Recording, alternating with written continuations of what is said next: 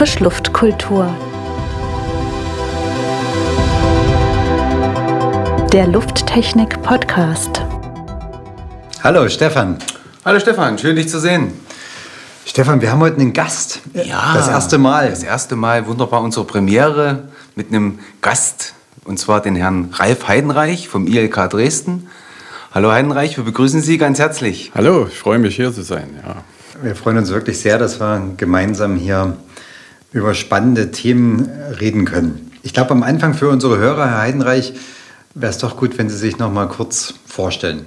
Ja, mein Name ist Ralf Heidenreich. Ich bin im Institut für Luft- und Kältetechnik in Dresden tätig. Darum soll es ja heute hier gehen, um Luft. Und äh, da bin ich seit meinem Studium der Verfahrenstechnik seit 1998 im Institut und äh, befasse mich mit der Abscheidung von Partikeln und Gasen und auch ganz feinen Gasen, wie zum Beispiel Gerüchen. Das ist interessant, denn ich stelle mir schon immer die Frage, was sind eigentlich Gerüche? Also meine, wir wissen alle, wir können alle riechen, wir nehmen die wahr, aber was sind Gerüche und wie und warum nehmen wir die denn eigentlich wahr? Ja, Gerüche tatsächlich ein sehr interessantes Thema. Heutzutage gibt es ja fast für alles Messgeräte. Für Drücke, Temperaturen kann sich jeder vorstellen, aber für Gerüche ist die menschliche Nase immer noch das Allerbeste, um Gerüche messen zu können oder wahrnehmen zu können. Und das hängt damit zusammen, dass man eigentlich das noch gar nicht so richtig kennt, was ein Geruch ausmacht. Die Forschung weiß, dass viele organische Substanzen für einen Geruch stehen und das sind teilweise Tausende von Substanzen, die die Zusammensetzung zum Beispiel von Lavendelduft ausmachen. Und da hat man noch gar nicht alles erkannt, was da dahinter steckt. Und das macht es eben so interessant und auch so komplex. Ich war jetzt äh, bei einer spannenden Veranstaltung in Görlitz. Da gibt es eine Geruchsorgel und man kann sich eine Vielzahl von Gerüchen, über 40 unterschiedliche Gerüche, werden da eingespielt, wie so ein Konzert und auch gemischt miteinander. Sehr faszinierend. Ja. Und, wenn ich das richtig verstanden habe, wenn das dann in dieser Geruchsorgel nach Holz oder Lavendel riecht, dann ist das nicht ein Molekül. Nein, das sind Tausende von Stoffen, die äh, diese Komposition letzten Endes bewirken. Und das macht eben die Gesamtheit. Deswegen, man versucht ja zum Beispiel Gerüche auch synthetisch herzustellen. Aber wenn man in der Natur am Lavendel vorbeigeht, ist es meist noch was anderes, als wenn man direkt Lavendelöl hat. Und von daher, man weiß auch nicht so genau, ist es nur die, der chemische Stoff oder sind es auch Partikel. Man kann jetzt zum Beispiel auch Partikel messen bis runter zu vier Nanometer. Also das kann man sich gar nicht vorstellen, was ein Nanometer ist. Aber also diese feinsten Partikel zum Beispiel hat man in finnischen Mooren gemessen. Und die machen äh, einen bestimmten Geruch aus von diesem, diesem Moor und wirken wiederum als Kondensationskern. Und das macht also so eine, eine, Komplexität von solchen Stoffen aus, die man heutzutage noch gar nicht so richtig kennt. Dabei ist nämlich die Frage, Sie haben das schon zwei, drei Mal jetzt erwähnt, Sie haben gesagt, messen. Gerüche messen. Ich stelle mir das ja unheimlich schwierig vor. Wie misst man Gerüche? Ja, die Messtechniker wollen ja gerne immer irgendwelche Maßstäbe haben, worauf man etwas bezieht. Und von daher gibt es also zum Beispiel jetzt die europäische Geruchseinheit.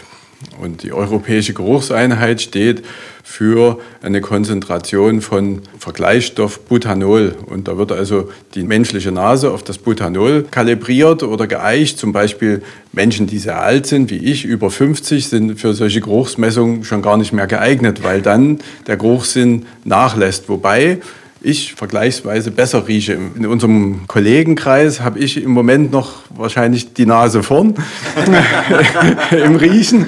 Aber das unterscheidet sich tatsächlich sehr stark, das Geruchsempfinden. Und dann testet man eben, wie gut jemand zum Beispiel dieses Butanol riechen kann. Und das wird dann als Vergleichsmaßstab genommen.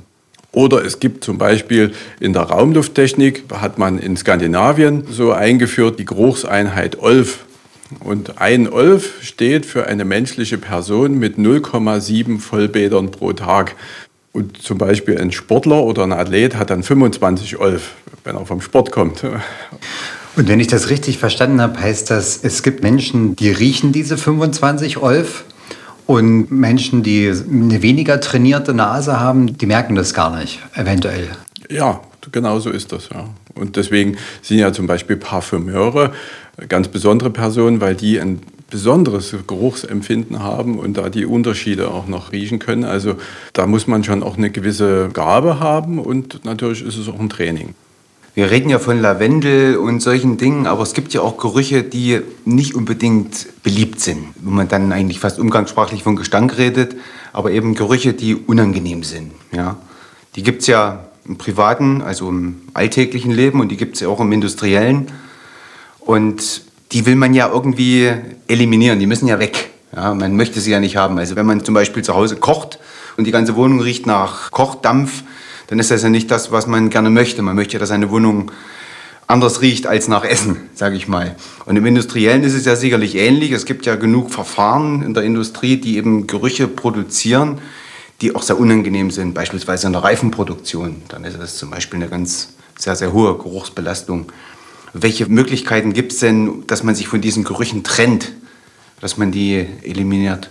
Ja, zum einen ist natürlich das eben wieder sehr unterschiedlich. Also Gerüche werden ja sehr verschieden wahrgenommen. Also manche empfinden den Geruch als angenehm und dann wieder als unangenehm, weil wir das Thema Parfüm schon gerade angesprochen haben. Man spricht ja davon, manche Menschen können sich nicht riechen. Und das ist dann tatsächlich so, weil schon ein eigener Körpergeruch da ist, der dann vielleicht noch mit Parfüm überdeckt wird und so weiter. Und da kommt eine Geruchskomposition zustande. Und genauso ist es auch in der Industrie. Also ich für meinen Teil rieche zum Beispiel gern so Lötrauch. So, also wenn, das machen nicht viele. genau, weil ich früher gern gebastelt habe und Elektronik und selber auch gelötet habe. Und dann ist das so eine angenehme Erinnerung tatsächlich auch. Andere Gerüche, zum Beispiel in der Abfallsortierung oder sowas sind also eher unangenehm letzten Endes. Und das macht eben dann den Unterschied aus. Und was ich auch festgestellt habe in der Industrie, wo es besonders stark riecht, versuchen die Leute, die dort tätig sind, den Geruch selbst zu überdecken. Also dort treten starke Parfümgerüche zum Beispiel auch auf, weil die Leute letzten Endes sozusagen den Geruch versuchen zu überdecken mit dem eigenen Geruch. Also das ist die erste Möglichkeit. Also man kann versuchen, Gerüche zu verfälschen oder zu verfremden oder zu überdecken. Das ist aber die eher ungünstige Variante, weil es natürlich für jeden unterschiedlich wirkt. Das andere ist, Meistens handelt es sich ja in der Industrie auch um Schadstoffe, dass man diese Schadstoffe absaugt und dann letzten Endes aus der Luft heraus filtert oder abscheidet. Und da gibt es natürlich auch verschiedene Verfahren, dass man versucht, das zu oxidieren, zum Beispiel über Plasma oder eben über Aktivkohle. Aktivkohle haben viele vielleicht schon mal gehört, ist ein Stoff, der eine sehr hohe innere Oberfläche hat und der diese Moleküle im Innern binden kann. Und das ganze Verfahren heißt dann Adsorption und dann kann man also diese Moleküle quasi in dieser Kohle einfangen. Und das ist eine Möglichkeit, eben Gerüche tatsächlich aus der Luft abzuscheiden. Das ist ja interessant. Wie fängt man die dann ein? Was macht die Kohle mit den Molekülen? Diese Kohle, die hatte also ganz feine Poren und diese Poren müssen zu der Molekülgröße passen. Das ist so eine Art Garage letzten Endes für diese Moleküle. Und da kann sozusagen in diesen ganz feinen Poren von der Aktivkohle im Inneren, kann also das Molekül einparken und bleibt dort sitzen, bis es dann wieder vielleicht rausgeholt wird. Das nennt man dann Desorption. Also wenn man zum Beispiel die Kohle wieder erwärmt, kommt das Molekül wieder raus. Und dann kann man es zum Beispiel verbrennen oder irgendwas. Also letzten Endes würde man ja im Idealfall das in der Kohle nur anreichern, die Stoffe, und dann wieder zum Beispiel verbrennen, wenn eine höhere Konzentration erreicht ist, wo sich das auch lohnt. Manchmal wird dann aber eben diese ganze Kohle verbrannt, letzten Endes in, in einer Müllverbrennungsanlage zum Beispiel. Ja, das sind also so die, die Möglichkeiten, die man da hat. Ich denke gerade dran, ich selbst habe hier mal aktiv Fußball gespielt und ich weiß, wie so eine Umkleidekabine riechen kann nach so einem Spiel. Ich glaube, da schafft Kohle auch nicht. Meinst du nicht? Nein? Ja. Wie kriegt man, wenn Menschen lange in Beratungsräumen zum Beispiel sitzen, man ja. macht mal eine Pause, nach anderthalb Stunden kommt man rein und denkt, uh, hat hier jemand einen Tiger geparkt? Kriegt man die irgendwie aus Räumen auch raus, die Gerüche? Beispielsweise in einem Raum ist, der jetzt kein Fenster hat. Was macht man da? Ich wollte gerade sagen, am einfachsten wäre das Fenster öffnen. Ne? Dann ist natürlich der Geruch... Das kennt man von zu Hause natürlich. Aus, ne? ja. Und in Räumen gibt es natürlich dann die Möglichkeit, bestimmte Luftreiniger oder irgend sowas aufzustellen. Aber das ist natürlich dann auch so ein, ein schwieriges Gebiet letzten Endes. Ne? Wie lange wirkt das und ist für jeden auch unterschiedlich vom Empfinden und wie effektiv ist das ganze Gerät.